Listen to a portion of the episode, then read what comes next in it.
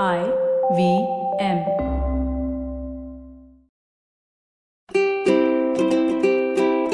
Hello and welcome to the Habit Coach Podcast, the bite sized podcast filled with quick and easy actionable habits. Remember, great habits create that awesome life. I am Ashdin Doctor, your habit coach. Today's fun fact of the day has to do with fences. Did you know the longest fence in the world is in Australia and covers a distance of 5,614 kilometers?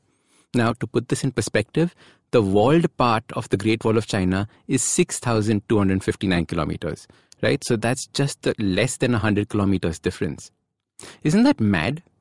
The dingo fence, as it is called, is 5 feet 9 inches high and runs across Australia. It was built to keep wild dogs, called dingoes, away from the sheep being reared in that region. It stretches from coast to coast, and it was built way back in the 1980s. Another interesting fence that is in the public eye these days is the US Mexico border. While we now only think of it as a way to keep smugglers at bay, the wall was originally made to keep out ticks. Yes, that's right, ticks, those little blood sucking insects you find on your pets. The ranchers in the region would complain that Mexican cattle would wander over and infest the American cattle with ticks. Hence, the first US Mexico border was actually built by the Federal Bureau of Animal Industry. Fences and borders, moats and walls have been used by humans for centuries to divide and segregate things. You're either on this side of the wall or that side of the wall.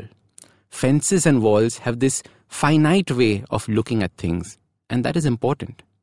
There are so many interesting stories where the international border ran through someone's house. His kitchen was in one country and his toilet in the other. And can you imagine getting a visa every time you had to go make a sandwich? It's very confusing for those inhabitants, and we are amused just seeing their lives. But we live like them every single day. We do what is called sitting on the fence where we can't decide which side of the fence we belong to or choose to be. Sitting on the fence means being indecisive about something. And indecisiveness can come from multiple things fear of failure, fear of being judged, all stemming from the fear of making a wrong decision. If I do this, people will laugh at me. If I do this, people will judge me. If I decide, I will make a mistake and something bad will happen. So, what do we do? We outsource the decision making process and say, You decide. Anything is good for me. Don't we do this all the time? Someone invites us for dinner and asks us, What do you want to eat? What is the most common reply? Anything is fine. Isn't this the most useless of phrases? Has it ever helped the host make a decision at all? Or how about the dreaded question, What shall we do tonight? Oh God, how can we ever decide that? While these are simple, fun examples, the indecision problem follows us around in life. What clothes should I wear? Should I take the job or not? Should I ask her out or not? We're given opportunities to make decisions every single day. But because they come freely, we squander them. Do you know who doesn't have the opportunity to make decisions? Prisoners. Their life is set to a routine. They have no say in things or the freedom to make a choice. We are jailed in by our indecisions. We are prisoners. Understand something so fundamental. Not taking a decision is in fact making a decision. Not making a choice is in fact making a choice. Except you no longer have control of it.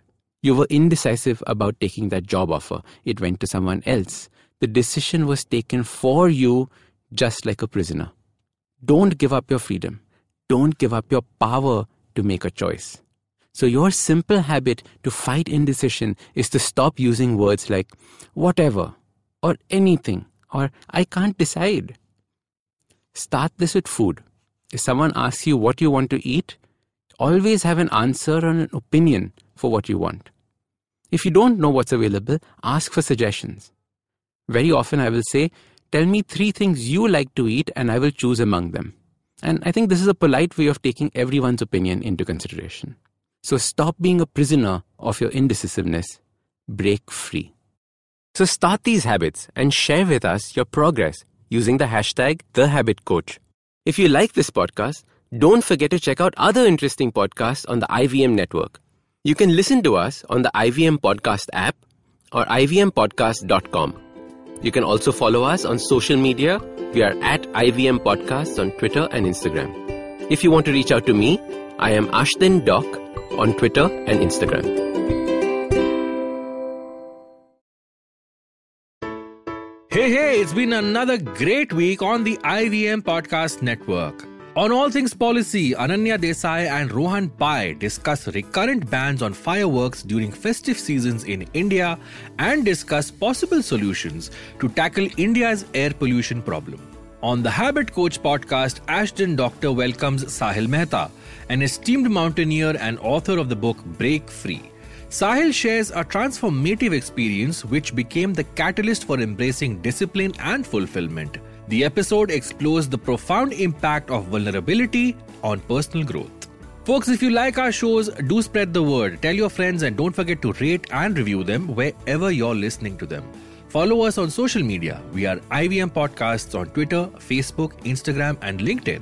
You'll also find all our shows on YouTube at youtube.com slash IVM Podcasts. And finally, we would like to thank our sponsors this week Omidyar Network India, Abbott, IDFC First Bank, and Save Life Foundation. Thank you for making this possible.